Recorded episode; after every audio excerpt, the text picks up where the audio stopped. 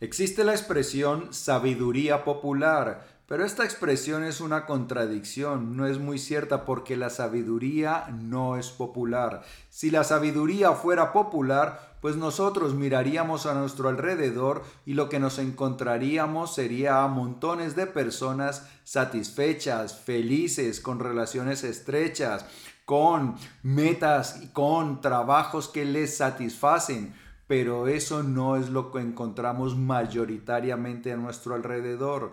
Lo que encontramos es a personas que viven, como decía Henry David Thoreau, en una callada desesperación. Resulta que nuestra sociedad tiene cosas todavía por mejorar. Hay muchas cosas que deberían cambiar y esas cosas que no funcionan de manera apropiada pues afectan a los individuos y hacen que su vida no sea tan satisfactoria como podría ser.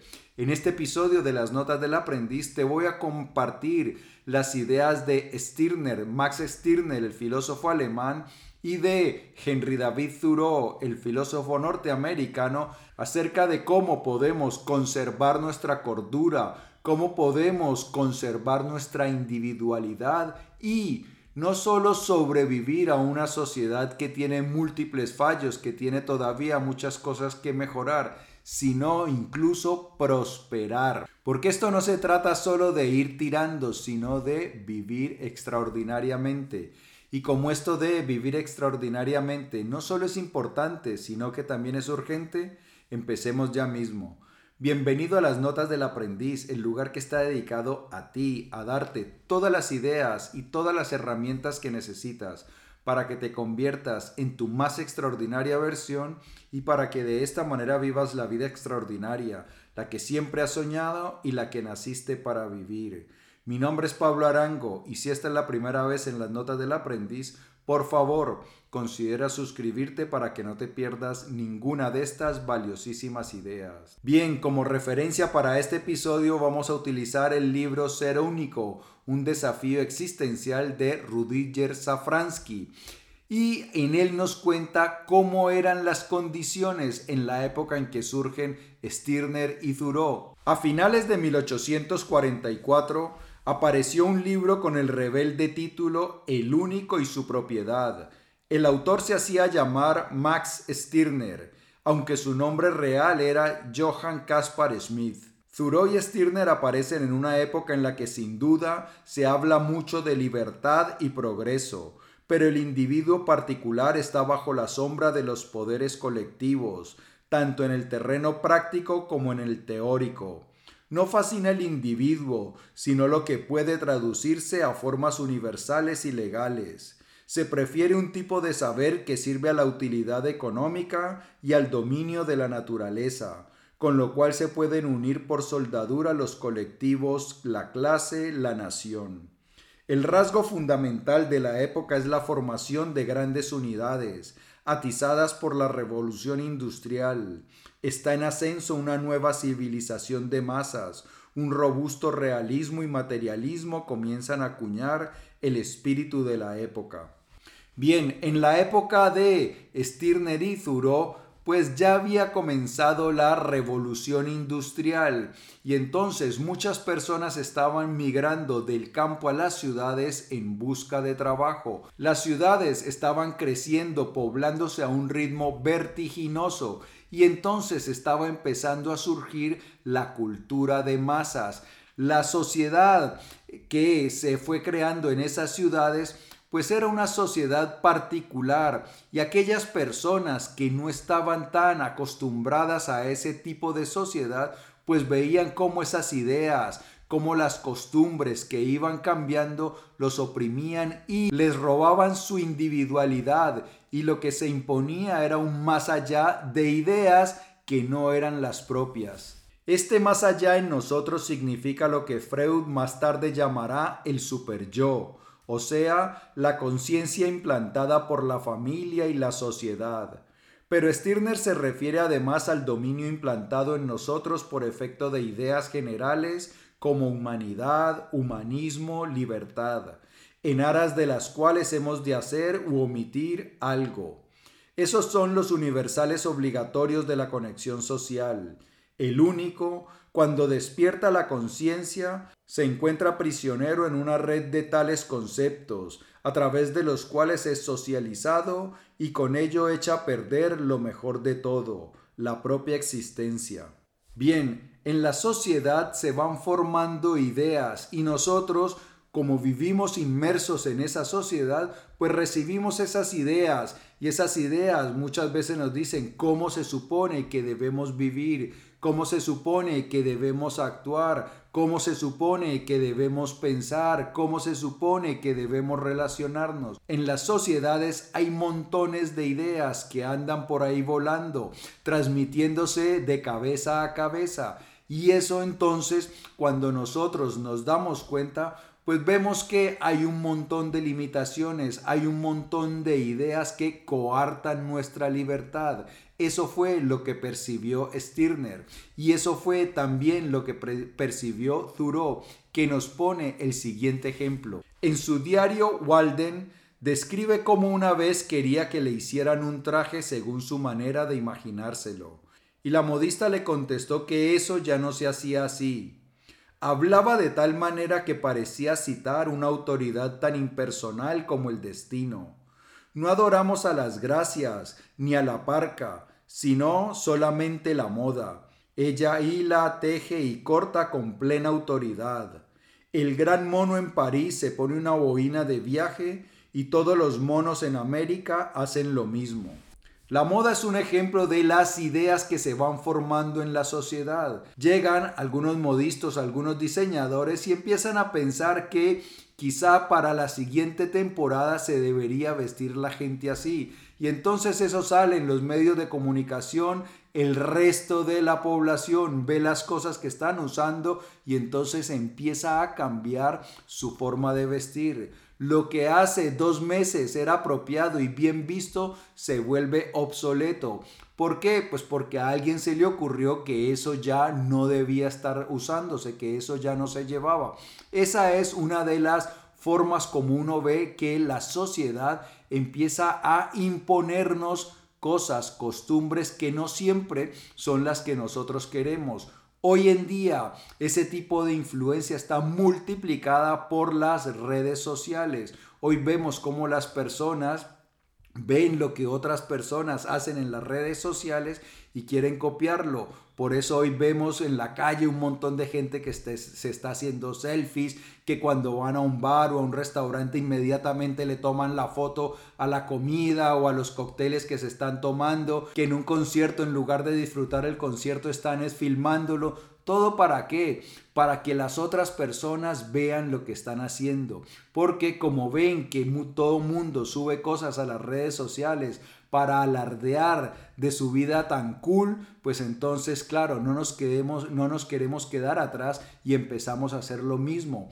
Hoy en día las redes sociales, internet, pues multiplica esa influencia de la sociedad y pues muchas veces nos hace hacer tonterías que no tienen por qué ser. Y gracias a esta masificación, pues muchas personas terminan viviendo vidas que no son las que desearían vivir, que no son las vidas que ellos deberían vivir. Como si los hombres eligieran la forma usual de vida por preferir esta a la otra. Pero la cosa no es así. Ellos están persuadidos de que no se les deja ninguna lección. Nunca es demasiado tarde para renunciar a nuestros prejuicios lo que hoy cada uno repite maquinalmente o lo que deja de hacer de manera tácita puede mostrarse mañana como falso, como mero vapor de la opinión.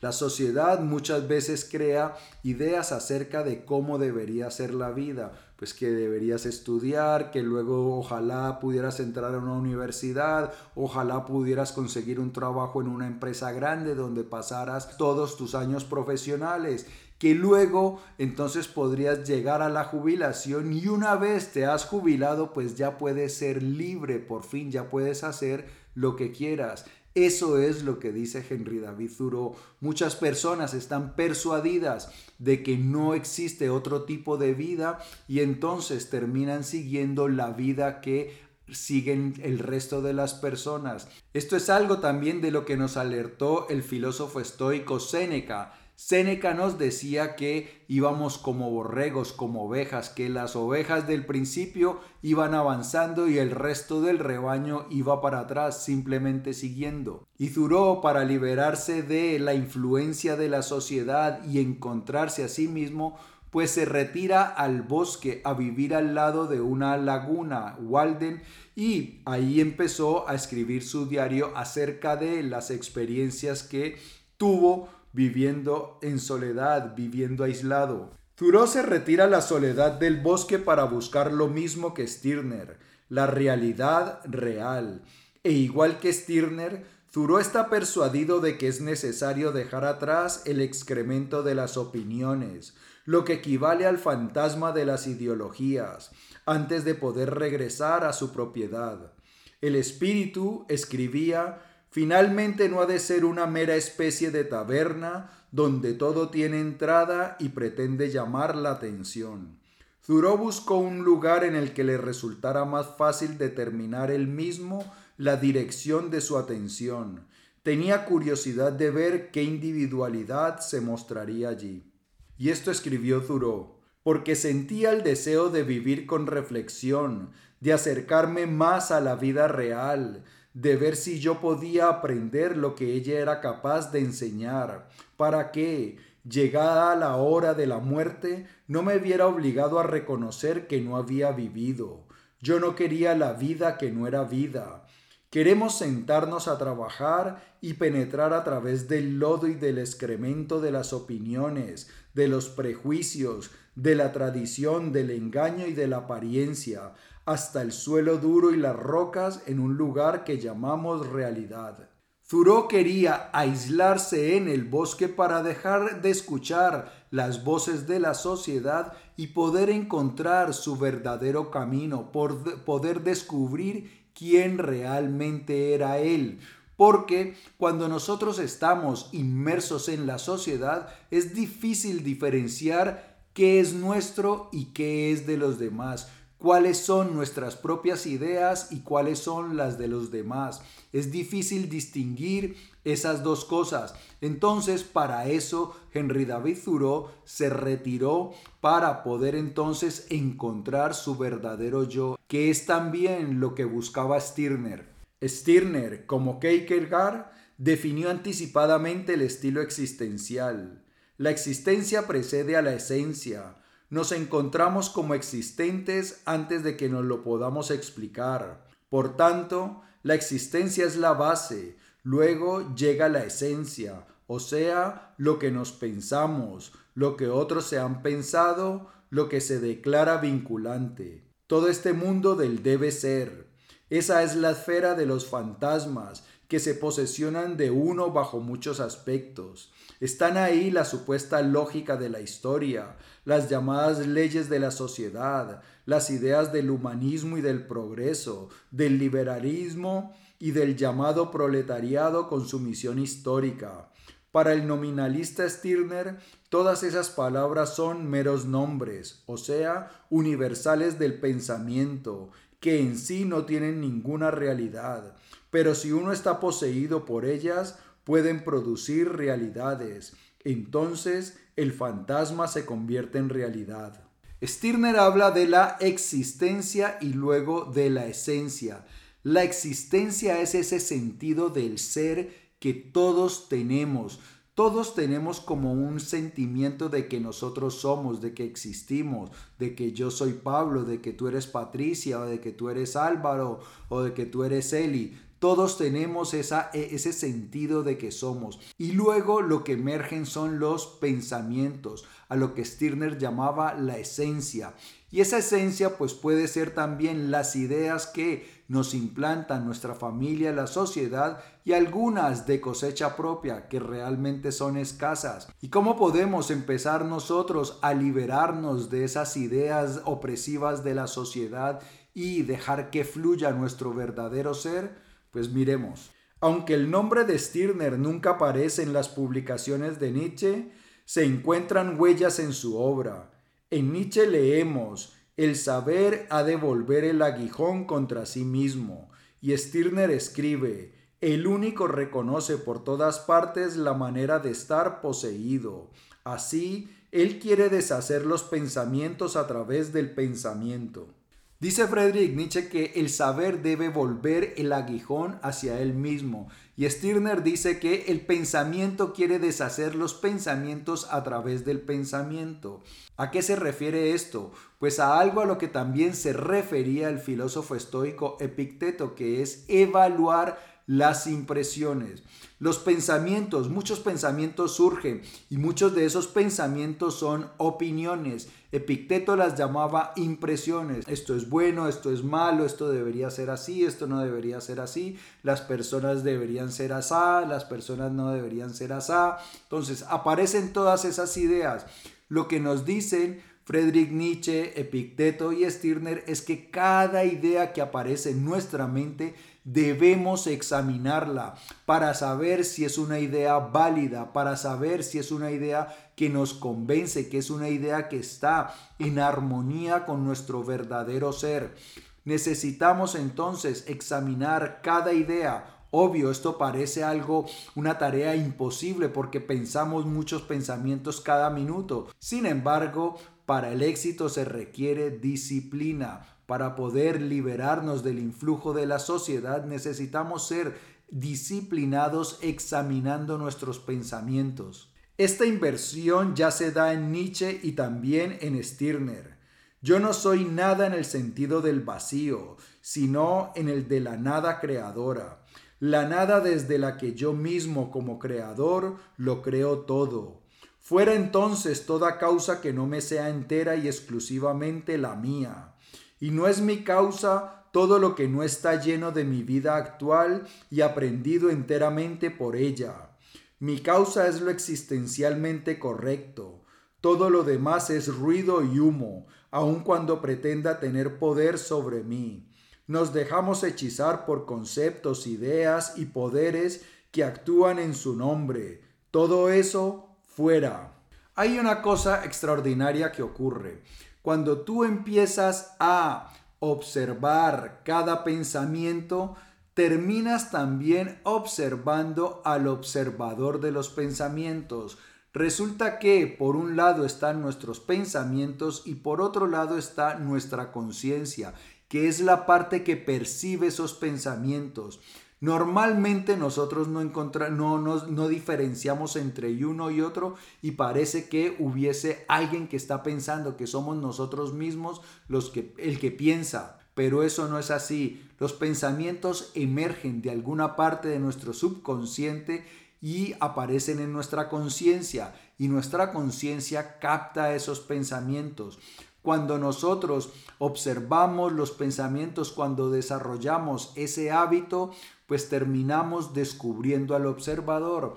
Y el observador es la nada, se siente como un vacío cuando nosotros dejamos nuestra mente en silencio, cuando callamos los pensamientos, lo que se siente es como nada, como un vacío en nuestro interior. Los budistas obviamente descubrieron eso y Buda llamaba la vaciedad a esa sensación de silencio en su interior. Y Stirner, al igual que Buda, descubrió que de ese silencio, de ese vacío, es que emergen los pensamientos. Así que cuando observamos los pensamientos y cuando los observamos con mucha atención, pues terminamos realizando algo extraordinario que es disolviendo los pensamientos. Por tanto, el nominalismo de Stirner quiere disolver los pensamientos por medio de los cuales se ejerce el dominio. Eso no es mera crítica de la ideología referida a la sociedad, eso también es autocrítica. Según Stirner, no habría que ser tributario de nadie, ni siquiera de los propios pensamientos que pensamos ayer. Ayer juzgué así, ¿quién me impide juzgar hoy de otra manera? Hay que ser consecuentes, dirá alguien, pero cuidado, también la exigencia de ser consecuente es una idea problemática. Cada juicio que yo pronuncio sobre un objeto es la criatura de mi voluntad. Y de nuevo, ese punto de vista me lleva a que yo no me pierda en la criatura, sino que permanezca el creador, el que juzga, el que crea siempre de nuevo. Y continúa. El yo existe en el momento de la espontaneidad creadora. Lo que este yo produce puede petrificarse como una forma acabada, que amenaza con limitar y encadenar al yo creador. ¿Por qué habría que dejarse dominar por lo que era ayer? Es mejor permanecer en contacto con el propio fondo creador. Solo así somos por completo un presente y no dependemos del yo pasado para caer al final bajo su yugo. El yo vivo comienza consigo mismo siempre de nuevo. Él no queda fijado, sino que se realiza de manera discontinua en una serie de formas. Stirner iba un paso más allá y no quería solo liberarse de las opiniones de la sociedad, sino que quería liberarse de las opiniones de su yo pasado. Y es que muchas veces nosotros nos quedamos como petrificados, como congelados por la necesidad de ser consecuentes con lo que dijimos antes. Stirner dice que no, que eso no lo deberíamos hacer así, que cada vez que pensamos algo nuevo, pues debemos evaluar si eso es pertinente, si estamos de acuerdo o no, porque muchas personas dicen algo y por no rectificar, por no cambiar de opinión, por no quedar ante los demás como una veleta, alguien que es muy voluble y que no tiene una opinión fija, pues se aferra a esa opinión que, expresó hace mucho tiempo, que expresó un tiempo atrás, y entonces eso le quita movilidad, le quita fluidez a su vida. Nosotros, así como evaluamos las ideas que provienen de la sociedad, pues debemos también estar revaluando las de nosotros para saber si continúan vigentes o ya están obsoletas. Y es así, a través de una continua evaluación, cómo ganamos nuestra libertad, cómo nos vamos liberando no solo de las ideas nocivas, equivocadas o que son poco apropiadas para nosotros de la sociedad, sino que también nos aseguramos de ir evolucionando, de no dejar que nuestras ideas anteriores nos quiten fluidez. Y cuando nosotros logramos eso, pues terminamos en una estupenda quietud. Pensar y por fin poder dejar de hacerlo es la meta a la que tiende el proceso de pensamiento de Stirner. El avance que él aporta es criticar y finalmente poner fin a la crítica para volver a la quietud sin crítica. Esto es algo que nos dicen los budistas y que nos dicen los taoístas que una de las cosas extraordinarias que puede conseguir un ser humano es la capacidad de dejar su mente en silencio. Estas son una de las mejores vacaciones que podemos tomar cada uno de nosotros, porque nuestra mente muchas veces nos dice un montón de cosas que no son tranquilizadoras, que nos quitan la paz. Cuando logramos a través de la observación continua de nuestra mente disolver los pensamientos, pues entramos en la budeidad o lo que llamaban los taoístas entrar en el Tao. Nos hacemos serenos, nos hacemos felices, nos hacemos nosotros mismos y por eso podemos vivir una vida extraordinaria. Amigo mío y amiga mía, si el vídeo te ha gustado, dale por favor dedito arriba. Te invito a que lo compartas para que me ayudes a que hagamos viral la sabiduría. Antes de marcharte, no olvides suscribirte y por aquí quedan otros episodios de las notas del aprendiz cargados de valiosísimas lecciones. Yo, como siempre, pienso en ti y cómo te ayudo a crecer más rápido y amar más grande, que es lo importante. Por eso, nos vemos muy pronto. Chao.